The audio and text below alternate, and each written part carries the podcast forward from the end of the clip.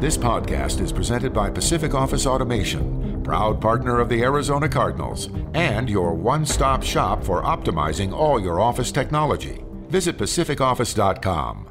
Problem solved. Is it caught? Is it caught? Oh my goodness, it's caught! DeAndre Hopkins caught it! He caught it for a touchdown! You've got to be joking me! Welcome to Cardinals Underground, presented by Pacific Office Automation. Visit PacificOffice.com. Problem solved. Touchdown, Kyler Murray. That defender is in multiple pieces. Oh, that was nasty right there, right? The latest news and notes from the guys who cover the team. Drilled by Simmons. Isaiah Simmons is balling. Bring it on, bring it on. Slammed to the ground by Budda Baker. Like a torpedo, he came flying into the backfield. I ain't scared of nobody. Here's Paul Calvisi. All right, look, I'm just going to tell you guys right off the top that sure, there are plenty of ready made excuses at this point in the calendar year. Here we are post Super Bowl by a good week plus. Uh, we don't even have a league year starting for another month. There's no combine, at least traditionally. So, a lot of excuses. There, you guys just, I mean, ready made for you guys to lick the stamp and mail in this edition of Cardinals Underground, brought to you by Pacific Office Automation, proud partner of the Arizona Cardinals. But, you know, no days off as a famous head coach once said at his own Super Bowl victory parade, no days off. And if you guys are boring at any point, I do reserve the right, Darren Urban and Kyle Odegard, consider yourselves notified over here at Paulie Podcast that I have a Johnny Manziel story I'll go with. Don't make me because I'll do it. Uh, I also have a LeBron story. And this isn't even LeBron versus MJ. This might be even worse in terms of dead filler time sports radio game planning this time of year. So uh, I hope you guys are good and ready to discuss anything and everything that pertains to the Cardinals and beyond right now, Darren? Well, to be honest, you know, uh, DeAndre Hopkins just put out on his Instagram a picture, a Photoshop picture of him hugging JJ Watt with both of them wearing Cardinals uniforms. So there's always that. We have breaking news on Cardinals Underground. I, I, don't. Where's the sounder? Do we have a Jim Omahundro breaking news sounder that we can butt in here, Kyle? Uh, what are your sources telling you? Uh, for those who can't see Kyle right now, he's actually on his phone pulling a Schefter, trying to figure this one out. My sources are telling me the photo is photoshopped, so it's not real yet. Clearly, DeAndre Hopkins wants JJ Watt as a teammate. I don't think he's in charge of the salary cap and fitting everybody in, but uh, we've seen this. We've seen this story before. A star player hits the market. All other 31 teams feel like, hey, we could use JJ Watt. Let's grab him, and who cares about the repercussions? So I'm sure uh, DeAndre Hopkins won't be the first nor the last to tweet or Instagram his support of JJ Watt and his uh, he's going to recruit as much as he can, but we'll have to see what happens. It's it is funny because there does seem to be that flood, whether JJ Watt at this point, but we've seen it of other players before when they get available and all of a sudden it's like, hey, come here, or a guy tweets out, hey, you should come over here. Or uh, DeAndre's message was, let's finish what we started, and it's like that all sounds good, but none of those guys have to juggle a salary cap or worry about how much the guy is going to cost or anything like that.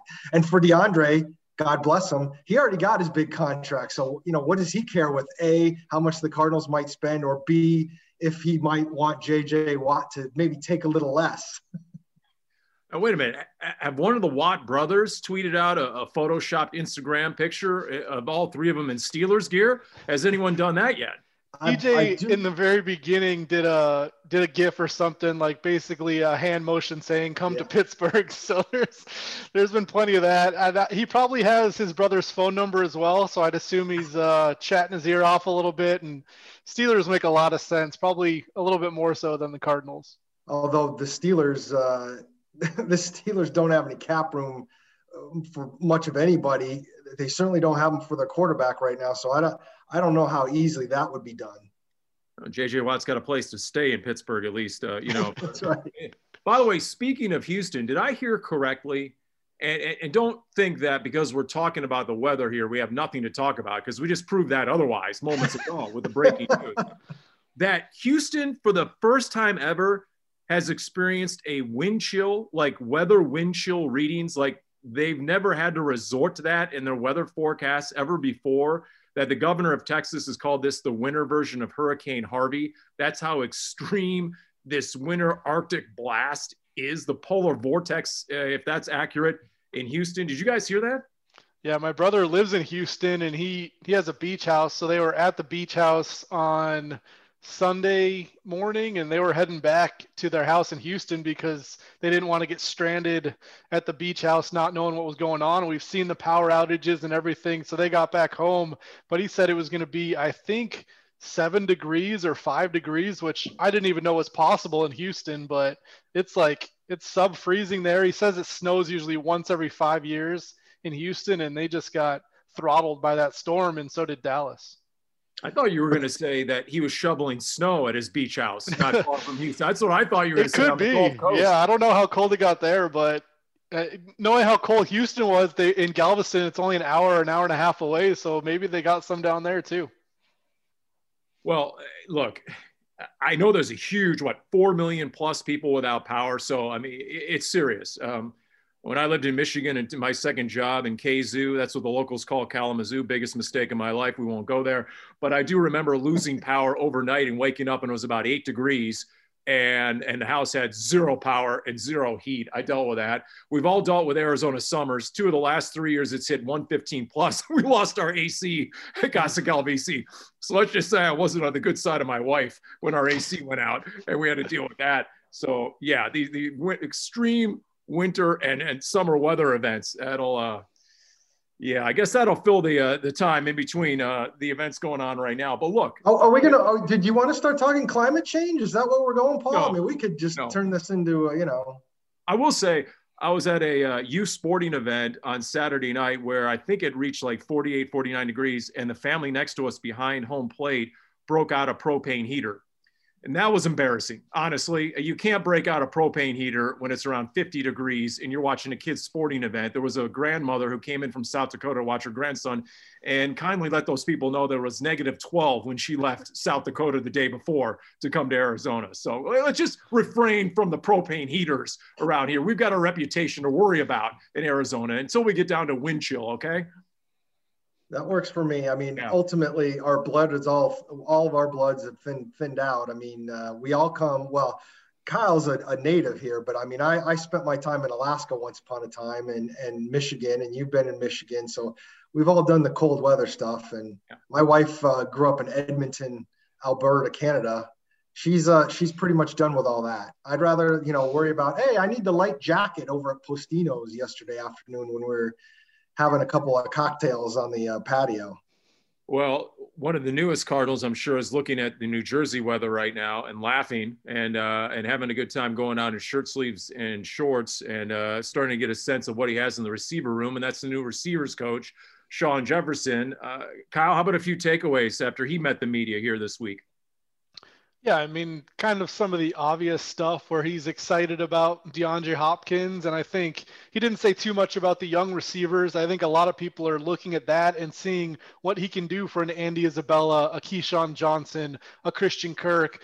Those guys are pretty important to this team next season. And we'll see if they add a wide receiver in free agency in the draft and what the depth chart looks like. But if Andy Isabella can somehow blossom in his third season, that would be a, a, big move for this offense and for this team and his career. And maybe Shawn Jefferson can give him some input. I'm I'm a little bit wary from saying a, a different wide receiver coach can have this humongous impact on a player. At the end, I think it's uh, very much about a player's talent because Andy Isabella has the work ethic. He's in great shape. He he does everything at practice. I mean, he works hard. It just hasn't totally clicked. But maybe Shawn Jefferson can give him a few little hints. And I think that's the guy everyone's going to be watching this offseason is where can Andy Isabella go? And also Christian Kirk kind of plateaued this season. Can he reach that uh, next height in his career? How would you prioritize his job tasks right now, Darren? Uh, role play for us, all right? A little dramatic reenactment of perhaps his meeting with Steve Keim and Cliff Kingsbury and they sit him down and they say, Coach, uh, here's your receiver room. Um, we're ranking your priorities as such one, two, three. What would you say their response was to him? What do you think his directive is? Well, I would be uh, at this point stunned, and, and we don't again we don't know what kind of direction they might be willing to go in in terms of free agency and or draft. But uh, with with the lineup that we're talking about right now, I mean, how how is your number one priority not Andy Isabella at this point, and potentially Christian Kirk maybe uh, a distant second. I mean, you're talking about two second round draft picks over your past number of years that um, when you're spending that high of picks, you, you you're really hoping for the production. And uh, again, Christian Kirk, Kirk has has flashed at times to the point where it feels like he's got that ability. It just hasn't completely come together, whether it's injuries or whatever. And, and Andy Isabella obviously hasn't done much of anything. I think it's got to start there. I mean, I don't know if there's much that Shawn Jefferson really brings to the table with DeAndre Hopkins. It doesn't mean that DeAndre Hopkins doesn't need coaching, um, but he's pretty much hit that level. And and so now it's a question of what can you do with some of these younger guys, and and it really fills in if they do decide to draft the guy, because then whether or not Andy Isabella, for instance, ever comes around, you are bringing in another young receiver, or you probably will. And then the question beyond that is, you know, does he have any influence maybe over a free agent receiver they might want to have? He he did say that when he's just starting the process of evaluating the guys they had over here uh, already, like Andy Isabella. That's why he couldn't say much on him. And the reason for that is because he's spending been spending all his time evaluating the potential free agent receivers, which I think all coaches are going to do that, but I do think there's something to that because I think there's going to be some decent receivers on the market. I do think that's an area where the Cardinals might look to in free agency. Well, the latest mock draft says the Cardinals are going O line. So Daniel Jeremiah 2.0 says the top three receivers will all be gone by the Cardinal time the Cardinals pick number 16. So they go O line. Uh, the top three corners will be gone. So uh, yeah, there. Look, there's a lot of availability in terms of free agent receivers. A lot more names than I realized when you take a look at the group that that could possibly be had come March 17th. Um, I, I just when you look at Shawn Jefferson, he's coached generational talent in Calvin Johnson. So he's checked that box with DeAndre Hopkins. He was asked about D Hop and his practice habits, said he wasn't aware that D Hop wasn't a regular at Cardinals practices throughout the year. We'll see what that means and how that develops.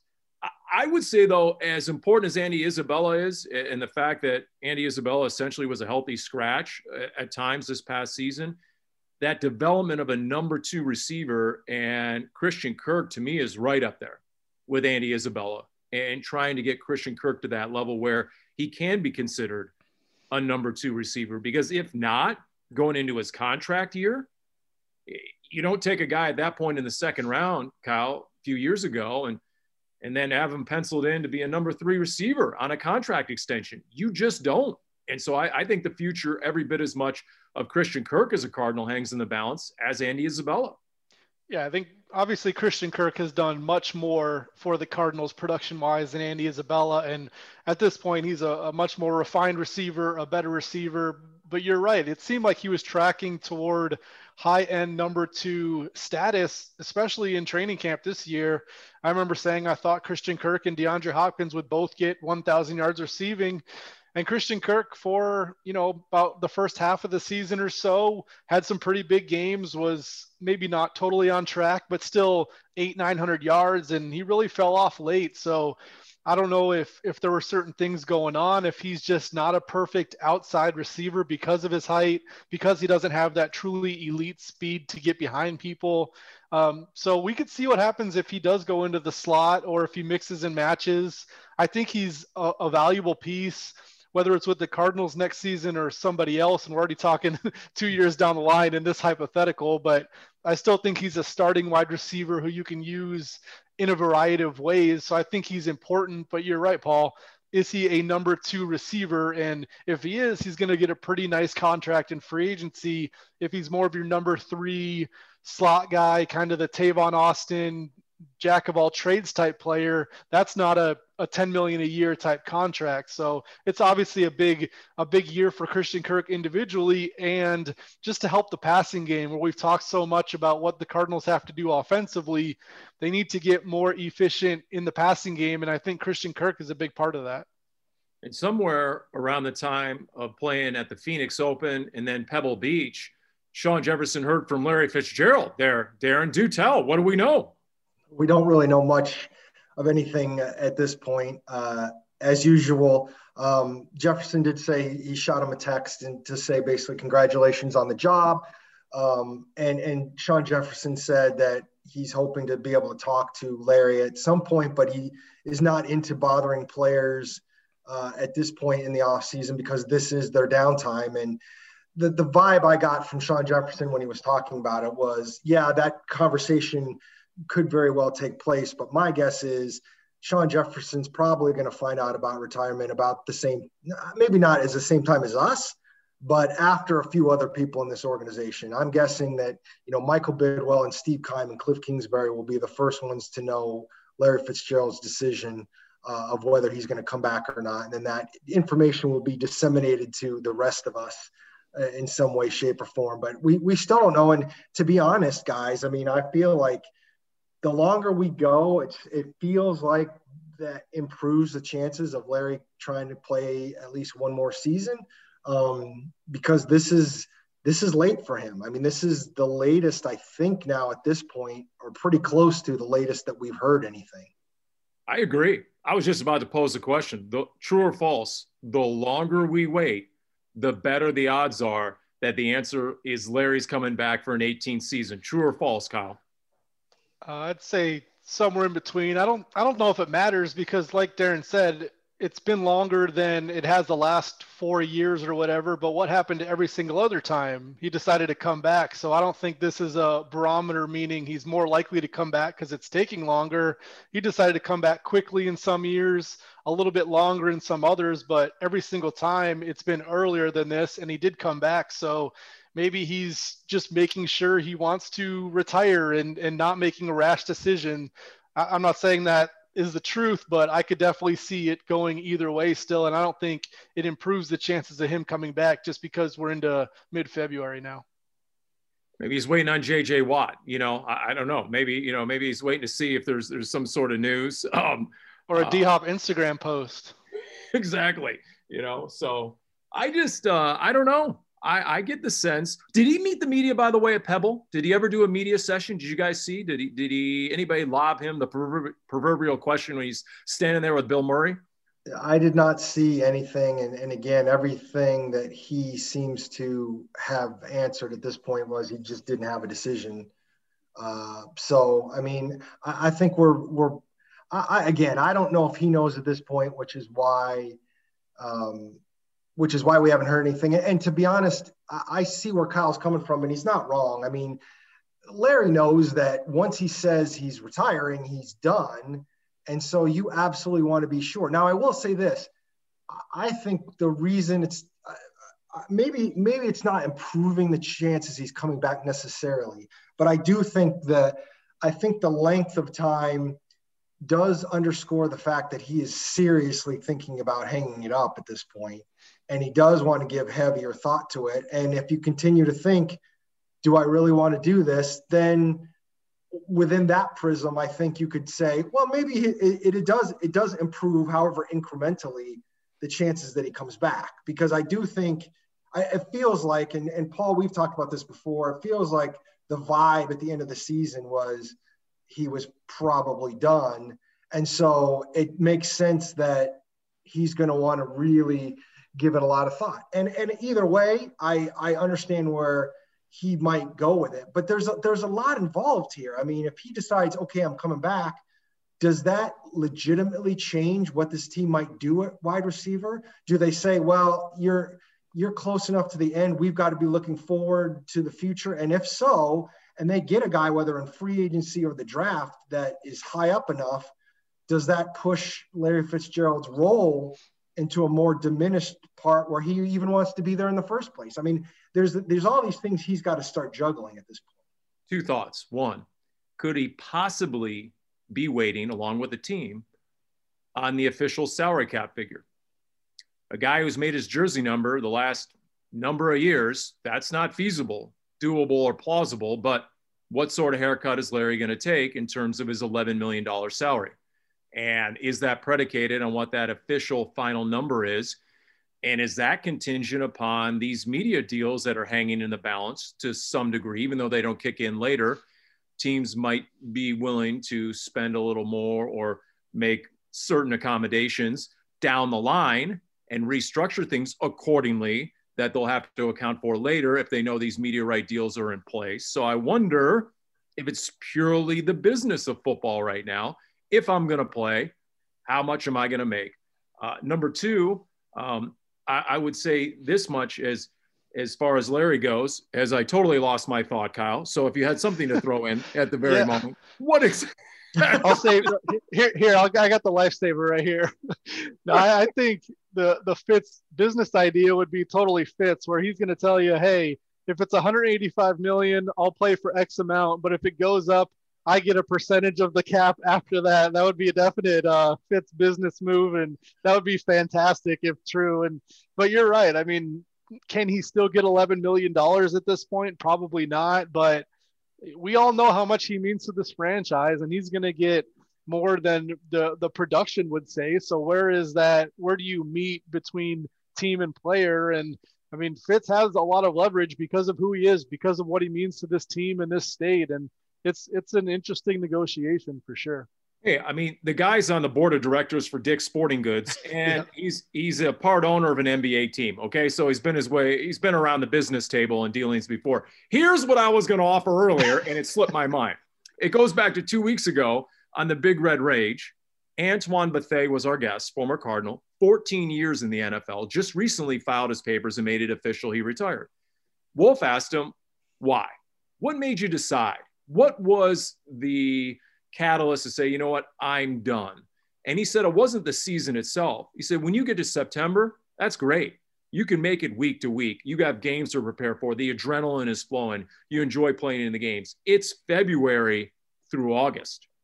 It's do I want to put in all the commitment to staying in shape and all the OTAs. Now, obviously, that's going to be reduced and different. It looks like another pandemic affected offseason but it's training and staying in shape and then training camp. He said that's how you know when you don't have the willingness to do the off season. That tells you that you don't have another playing season in you. That's what it came down to for him. That's what he's told by a number of guys. And I wonder if Larry's still trying to make that decision. Do I have it in me? Do I really want to start training again and go through all the off-season prep? No, and I, I think that's a fair question, especially when you start talking about let's put the money aside for a minute. If you're going to do all this work uh, and then you feel like maybe you aren't targeted quite as much as you should be, you know, is it worth that trade-off? I will I will say that I mean Kurt Warner said the same thing, and it wasn't the physical part of the uh, of the training, but the mental part that really drove Kurt out, saying I just mentally I was burned out having to do it. So that's also part of it. It's funny. Uh, I love Antoine Bethea. He's a great guy. But the other thing too, which kind of rings back in my head, um, I mean, Antoine Bethea didn't play in 2020. He retired right. now, and I'm sure he didn't want to. Uh, I'm sure he was looking for a job this past year, and team said, "Yeah, we don't want you anymore. You're you're it's past your time." That's one reason why he probably retired is because nobody wanted him, and it makes me think.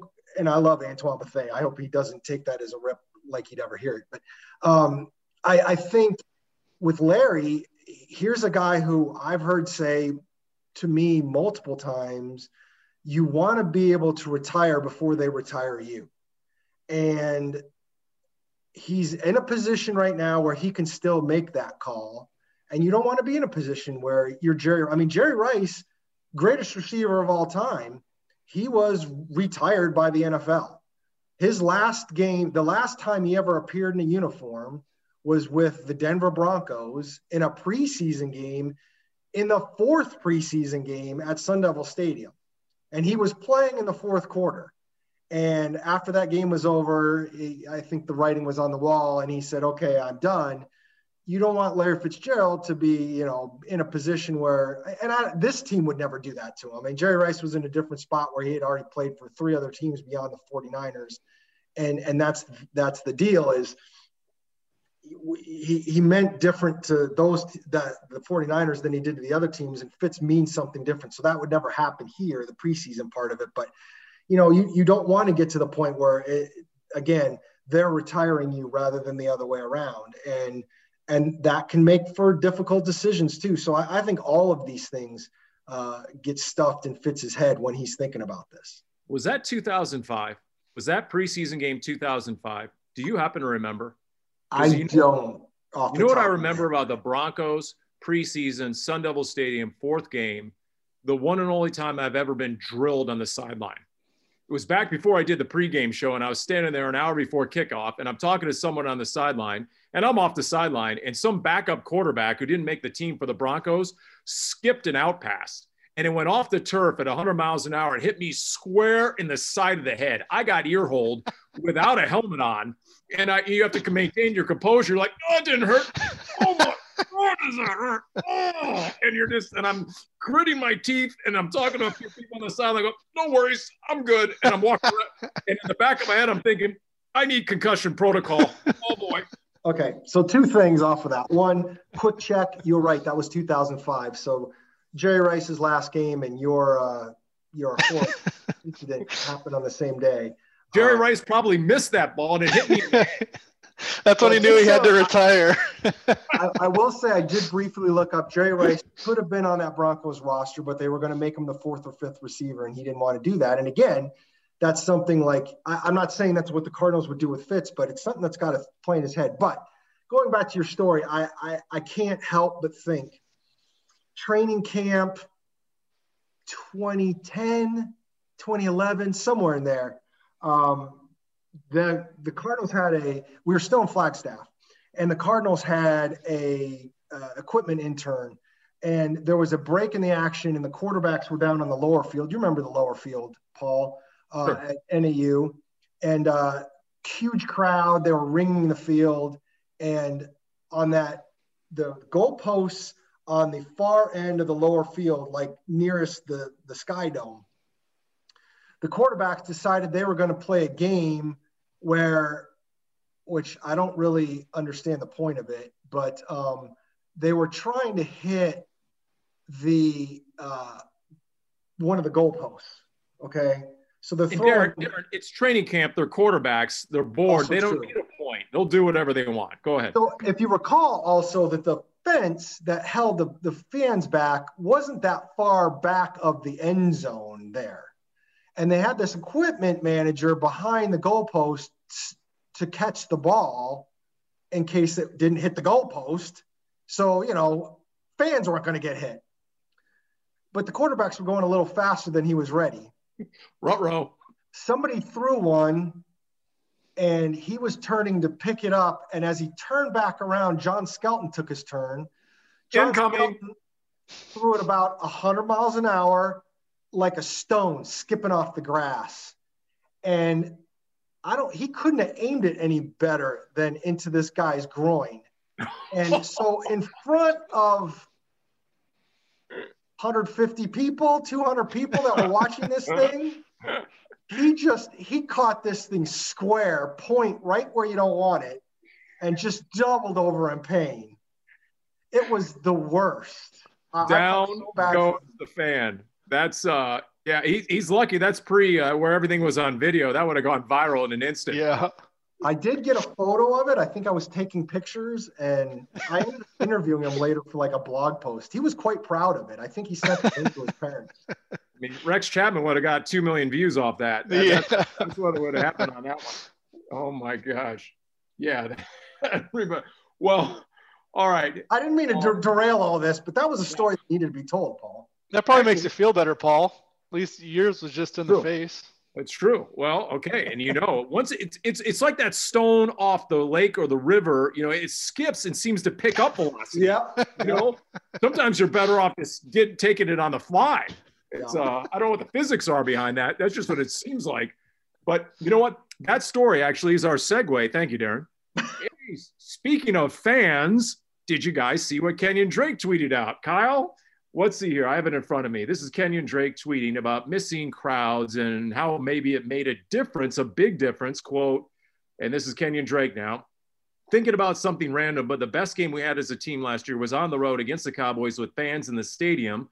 Wasn't full, but the atmosphere was infectious. Hopefully, we can bring back fans in a safe capacity next season football missed you guys. So the question here on, Pacific, on the Cardinals Underground, brought to you by Pacific Office Automation, proud partner of the Arizona Cardinals.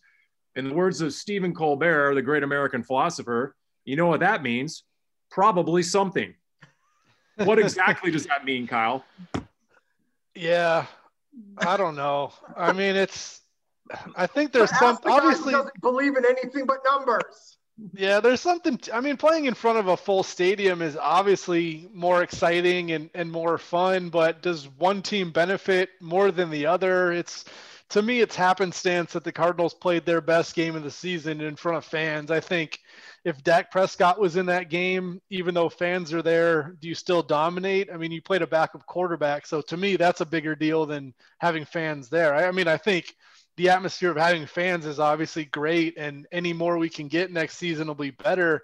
The biggest takeaway I took from it was the lack of home field advantage in 2020 because there was no crowd, because the officials didn't tend to favor the home team because of the crowd. And there's there are definitely data points that say not having fans was a big deal for this season.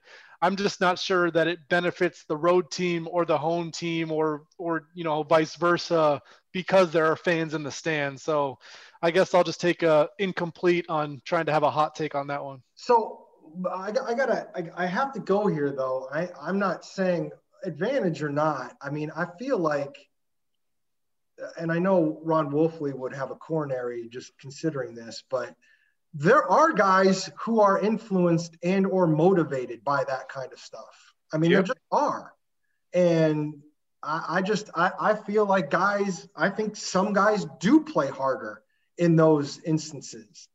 I, I can't quantify it, I suppose, but I do think there are guys that it, it benefits from the standpoint of their energy level isn't where it should be. And we can talk all day about them being pros and that shouldn't matter, but I mean, they're human beings. But like, did, did this season end up? I mean, if we entered the season and you said the Chiefs and the Bucks were in the Super Bowl and Patrick Mahomes was going to be an MVP candidate and Aaron Rodgers, like to me, this wasn't an outlier season. Like the best teams in the beginning of the year that we projected were yeah. pretty much there at the end. I didn't see a lot of crazy outlier things happening. Like Derrick Henry was still a great running back, and your star receivers were still your star receivers. So I didn't I didn't notice anything out of the ordinary because of this big change, which it was, but I think it basically affected every team the same. Well, if Kenyon Drake's saying it though, and we can argue whether Kenyon Drake had, I mean, I, even Kenyon Drake said he wished he had a better season. I mean, is it possible that that impacted him some? Now, you, I, I'm not sitting here and saying the blocking up front wasn't more important or whatever it might be, but and some of this too for me is it, it, goes back to the person. You might be right kyle. There might be nothing that actually changes but if the perception of kenyon drake or other players is that it makes a difference then to me it makes a difference. Well, if that's their perception at least to them all right. So two points, and I'll try and remember both of my points this time without failing. Epic. I got you if you if you forget halfway through. Yeah. Number one, note to self: I should have learned by now. If I ever have one of these fan or intensity or urgency or these ethereal questions, never go to Kyle. Always go to Derek. Number two, maybe it's a case by case, player by player, team by team basis if you're talking about Aaron Rodgers and Tom Brady, guys who have been there and done that and are going to prepare the same way for every single game, a Patrick Mahomes is coming off a Super Bowl and they're just incredibly talented. They can play in third gear and still win games in blowout fashion. But if you're talking about a young Cardinals team, for the most part, that's trying to get back to the tradition of winning, coming off seasons where they've won three and five games, and they're still trying to figure that out. And once again, to me, it's not only is it Kenyon Drake, but Cliff Kingsbury said it a number of times through the season. I just looked it up because I wanted to confirm my recollection. But if you remember after the week four loss of Carolina, and we all were prone to blaming it on no Budda Baker, but afterwards, Cliff Kingsbury said flat out, and I quote, we didn't match their intensity. And if you guys remember, right here in Cardinals Underground, in between week four and week five, we all feared the worst, thinking, oh no, they're going to play the New York Jets and the Jets are desperate because they're winless, and they're going to be in a MetLife Stadium with 80,000 empty seats with zero urgency and intensity and atmosphere, and the dreaded 10 a.m. kickoff. And we all fear that. Now, the Cardinals obviously got a win there, and they got on a bit of a winning streak, but it was very real at multiple moments during this past season where we kicked it around, and it wasn't some media creation or fabrication. It was players and the head coach who cited it.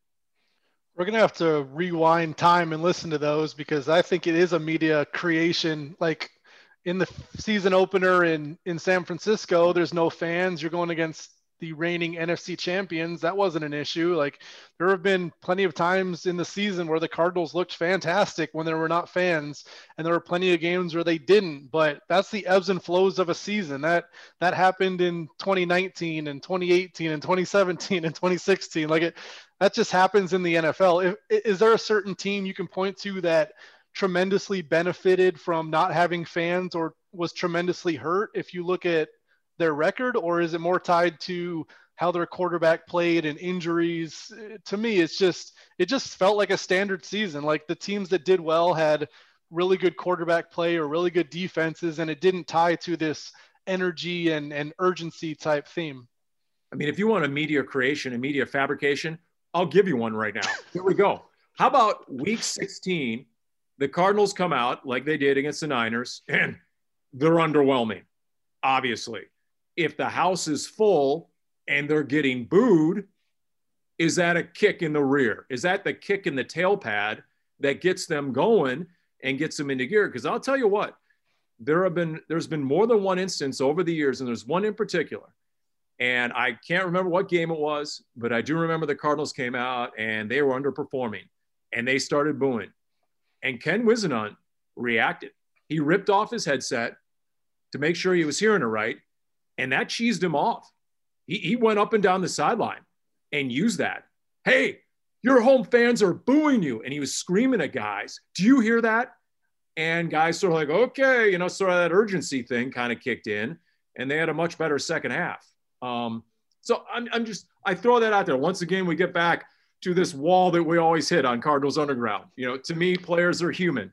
You can't go ahead and grade everyone just based on numbers none of us does our absolute best or brings our absolute utmost on the job every single day. Football is their job. There's going to be better days than others, better moments than others over the course of a game. The NBA in the fourth quarter and teams turn it on. LeBron got down 22 to 2 the other night, and then they figured it out and they won by 20. So these things happen. They're human beings. So I tend to err on that side. And honestly, uh, if there were fans in the stands in some of these games, I'd love to see how the Cardinals would have reacted. For example, in Seattle, they've done it more than once, feeding off those fans. They didn't have that this year. Now, was that a factor in the loss? I can just tell you it was a factor in the wins over the last few years when they did win at Seattle. I mean, I, I don't, I, you know, I, again, I see, I see where Kyle is coming from. I see where you're coming from, Paul. I tend to lean a little bit more towards you. I do think that has an issue, but I understand where, where Kyle comes from. And and it is it's hard to quantify.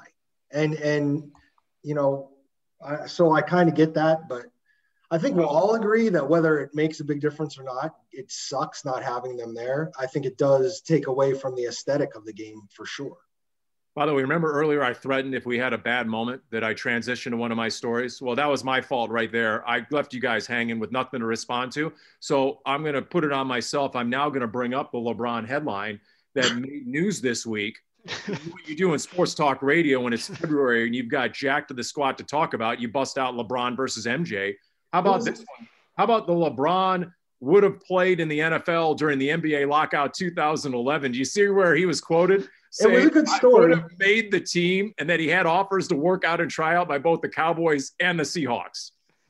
Mina Kimes once tweeted, "If you had to have a whole team of the same player, who would it be?" And I think her answer was Cam Newton, which is a pretty good answer because you need linemen and quarterback and receivers maybe Patrick Peterson would be an option, but I replied to her and I said LeBron. I feel like even though he's a basketball player, you give me 11 LeBrons on the field, like he's six, seven or whatever. He's a great offensive lineman. He can run. I don't know if he can throw, but you can just run the triple option. But I, for one, would have loved to see LeBron in the NFL or, I mean, he would have been an all pro. That athletic skill set, you gave him an off season. I guarantee you, whether tight end or where do you want to play him? Linebacker, edge rusher, whatever you want to do with him. That dude was going to be an all pro NFL player. What's funny is you talk about whether he could throw one of the embedded videos in that story for the athletic um, included a, a, shot of him throwing a pass.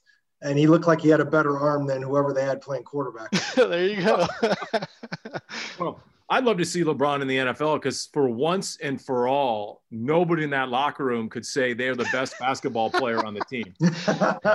you know, it was sort of like it was sort of like when MJ went to play minor league baseball. None of those guys could walk around and say, "I'll take anyone in hoops" because I was a star in high school hoops. And then, no, there's none of that. There's none of that conjecture. There's none of that trash talk. Because guess what? Over in locker number 18 over there is LeBron James, and so you know we're not going to have that. We cease and desist. By the way, I got to get into mandatory Manziel. Come on now. Johnny Manziel played in his first football game since he was what the Memphis Express or the AAF or whatever 2019. I have no idea what this is. The fan controlled football league. And Johnny Manziel, it's seven on seven. It's indoors. It's it's like an arena field.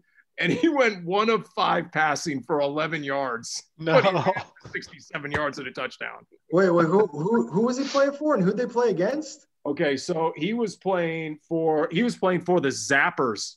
Okay. The Zappers lost to the Beasts 48 well, 44. Well, let me stop you right there, Paul, because I think we've talked about this before. The defense of the Beasts is really good. So yeah, I good don't know secondary. How upset at one for five. Well, the reason I was alerted to this is because he stole my quote. Every Friday, I used to use the quote, win or lose, we still booze. And then I'd go into the weekend. Well, his post game quote after the game was because somebody sent this to me Hey, good start, even with the loss. You know, win or lose, we booze on the Zappers. oh, Johnny Manziel. Oh, that's awesome. So that's called hitting rock bottom right there. No, that's called accepting uh, accepting who you are at this point and enjoying it. I'm, I'm I'm proud of him for saying that and doing that. That's awesome. Yeah. Well, so there was that, and then there was the moment where I looked at the headline, and I said to myself, "Wait a minute." Do you see the headline where they said All Pro Sanders accepts $22 million contract extension with the Dolphins? And I sat there racking my brain at the headline. There's an All Pro player on the Dolphins? Sanders? Sanders. I'm like, what? Colonel Sanders? Sanders? What? Who? And turns out it's Jason Sanders, the kicker. And A, I didn't know it was an All Pro, and B, they gave him $22 million, $10 million like, on a four-year deal to the kicker. He looked like an All Pro when he kicked against the Cardinals this year. Yeah, he did. You're right. You're absolutely. He, didn't he kick the 55 yarder right before the end of the half or something like that? Yeah. Right. Yeah. So there you go. I, I hate to do it. I, I, threatened to bring out those stories. So, uh, you know, we, we, we, had to bust them out. Uh, by the way, what do you guys think of the Daniel Jeremiah mock draft that has them take? Because I've seen this before, have we not? Taking the USC O lineman, Elijah Vera Tucker, if I'm pronouncing that correctly, USC kid. And he played uh, guard and tackle, which always reminds me of the old Darnell Dockett, Dockett rip job on the Big Red Rage when he said, Yeah, Paul played football, guard and tackle guard the Gatorade bucket and tackle anyone who gets near it. So Doc had written me with that phrase back in the day. So that's, that's what I always think of when I see a prospect who plays both guard and tackle. It, it brings back the pain I experienced on live radio. Yeah, I think this guy might be a little bit more legit than you at football. We'll have to maybe do a little combine and, and see how you guys match up. You can you can mention your face can handle getting hit with a football. That's so true. That's I can take one. a hit. I can definitely take a hit. Uh, you don't want my measurables though. I'll tell you that much. I'm not. I'm not stepping on the scale nor the height, and there's be no vertical. Uh, I will not participate. I do think interior offensive line would make sense. I mean, it it seems like wide receiver, or if Kyle Pitts, the tight end, somehow was there, that makes a lot of sense to me too. Obviously, we've talked about cornerback. Um, edge rusher, I think, would be in the mix. But interior O line, you look at, at what they have and the possibility of possibly upgrading in one of those three positions, or if you need a right tackle, we don't really know what Josh Jones is going to look like moving forward. It does make sense to address the offensive line in the draft. I'd I'd probably be a little bit more surprised if it came in the first round, but I don't think it's out of the question. And they obviously were trying to get a sense of what they had interior line. I think the second half of the season, when J.R. Sweezy had his playing time alternated with other players, including Max Garcia, sort of like we saw the year before, where Mason Cole was getting inserted both center and, and guard at, at different times. By the way, there was also the headline in the past week the Cardinals hired an assistant special teams coach, Devin Fitzsimmons from Vanderbilt, obviously had a critical role in, in Sarah Fuller and, and, and all those headlines there. The first woman to play in a Power Five conference football game last year. But getting back to Jason Sanders and, and kickers in general, uh, Zane Gonzalez, Mike Nugent, and Andy Lee are all unrestricted free agents. Anyone got a gut feel, Darren? What's your expectation? Will there be change when it comes to the Cardinals specialists this offseason? I think that's a great question. Uh, you know, I, I, think with Andy Lee, it's something where, you know, does he want to continue to play? Do they try and find somebody else? Um, I mean, I thought Andy Lee was relatively solid last year, and it might be a position where they don't want to have to think about it too much. Kicker's a whole different ball of wax. I mean, I don't expect Mike Nugent around, um, but what do they do with Zane Gonzalez? Obviously, he, he struggled on some big kicks, especially right before he got hurt. Then he got hurt. Um, he's shown he can do it in this league, but you know, can he do it as consistently as they want? Uh, it's it's a great question, and and finding that guy is important. And if you decide not to go with Zane Gonzalez, then exactly who are you going to go with? What do you think, Kyle? I mean, at the very least, does Zane Gonzalez come back and he's on double secret probation, and they bring in a legitimate contender for the job in training camp and they try and ratchet up the pressure for no other reason than that's the closest you can get to replicating a real life game type situation and see how he reacts? Yeah, that's that's the big question, right? Like I, I think we would all agree that watching him compared to Mike Nugent, Zane Gonzalez had the stronger leg. He has more actual talent kicking the ball, but yeah, is there a mental block at this point? Did having all those issues in clutch situations mess him up mentally and are you going to know that in the offseason so yeah i mean i feel like you could get zane gonzalez back at a pretty cheap price and for his upside it does make sense to roll with him because he has a strong leg. He's shown he can be accurate and if he's in a good mental space he can be a good player for you.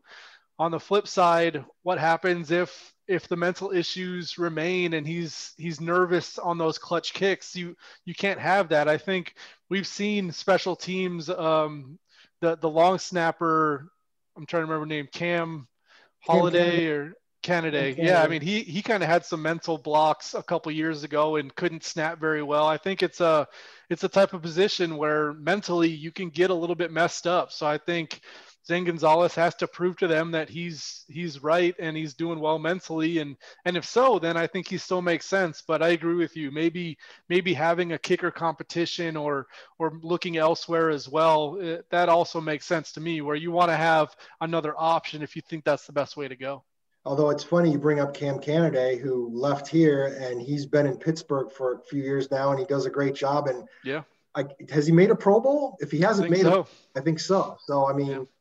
That's the thing. I did not know that. I, I, that's some good knowledge right there. Long snapper knowledge. See that that's that's what you get here on Cardinals Underground. I didn't re- he was the guy week three, 2017 at Buffalo that you could argue cost him that game. He, he yeah, and several missed long is right. I mean, there were several issues. One ended up in a turnover, I believe. Yeah, and there was talk in the New England game when they lost on the last second field goal that the snap wasn't perfect, and then uh, Catanzaro missed that field goal to win the game. They lost to the Patriots, and then the Bills game was yeah was pretty ugly. They had a, a bad snap, maybe returned for a touchdown or something pretty bad. And but Darren makes a great point. He rebounded, and I think he's a Pro Bowl long snapper now. So where is that line where you give somebody a second chance? knowing he has talent versus being worried about the bad case scenario of something going horribly wrong in a game, maybe costing you an outcome. So, a very interesting discussion this offseason. Maybe Jeff Rodgers takes the lead on that because he knows Zane Gonzalez really well. And they lean on him and say, What do you think? How is his mind frame? And, and where do we go from here? I mean, the audacity of former longtime Cardinals long snapper Mike Leach to retire and then lose about 50 pounds so even when they called him a month into the season to see if he was still available and interested, he weighed like a buck 80. And they're like, wait a minute, we, we can't put you out on an NFL field. You're going to get dismembered. And so, you know, I mean, come on, Mike, you know, stay in game shape. What's going on? You go to the East Coast and you actually start running marathons and he pulled like an Alan Faneca or something and lost all these pounds. Like, what's he doing? Who thought we were going to be talking so much long snapper today? That's right. You know, I mean, Aaron Brewer, where are you? All, all, of Mike Leach's time is consumed by responding to people who erroneously think he's Mike Leach, the football coach, True. college football coach. That's how you know. Anyway, so yeah. All right. Well, there you go. Uh, we got in the weather. We got in long snapper talk, Johnny Manziel, LeBron to the NFL, and then some actual Cardinals talk, uh, all in between. So I'm getting a nod from Kyle. Uh, and, and of course, we manage on a weekly basis where I get absolutely shot down for anything that has to do with you know human condition around here because uh, Kyle isn't buying it. So no matter how often I try, I, I, I get faced. So uh, there the you go. robots are coming. Yep, it was a complete and robust edition of Cardinals Underground, brought to you by Pacific Office Automation, proud partner of the Arizona Cardinals. Where's the propane heater?